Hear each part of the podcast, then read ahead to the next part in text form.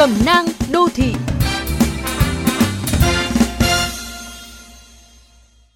Các bạn thân mến, người Việt có câu trẻ cậy cha, già cậy con. Ý nói rằng lúc thơ bé thì con cái nhờ cha mẹ, lúc cha mẹ già yếu thì trông vào con để có chỗ dựa tuổi già. Đó không chỉ là tình cảm, trách nhiệm, là truyền thống đạo hiếu, mà còn là một khía cạnh tâm lý tinh tế rất nên chú ý trong cuộc sống hiện đại. Trẻ cậy cha không đơn thuần chỉ là việc cha mẹ lo cho con ăn học đến lúc trưởng thành. Trẻ em cần ở cha mẹ là một người bạn lớn, đồng hành cùng con trong những vấn đề chúng gặp phải ở mỗi độ tuổi. Xã hội càng hiện đại, các vấn đề đó càng phức tạp. Đến người lớn còn dễ lầm lạc, xa ngã, nói gì con trẻ.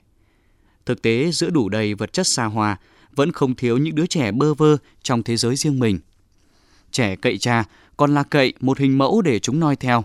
Có thể là lòng nhân hậu, sự dũng cảm, là thói quen tập luyện thể thao, là sở thích đam mê chính đáng. Không phấn đấu thành thần tượng của con, nhiều bố mẹ đang để con chạy theo thần tượng trên phim ảnh, trên thế giới mạng. Đôi khi học cái hay thì ít, mà cái dở thì nhiều. Còn ra cậy con, cũng không chỉ là trông chờ cơm bưng nước rót, thuốc thang lúc trái gió trở trời, mà còn là cậy chúng để có những niềm vui tuổi già. Nếu được con cháu hỏi ý kiến, được nhờ vả, người cao tuổi sẽ cảm thấy rất phấn chấn vì cảm thấy mình vẫn còn quan trọng.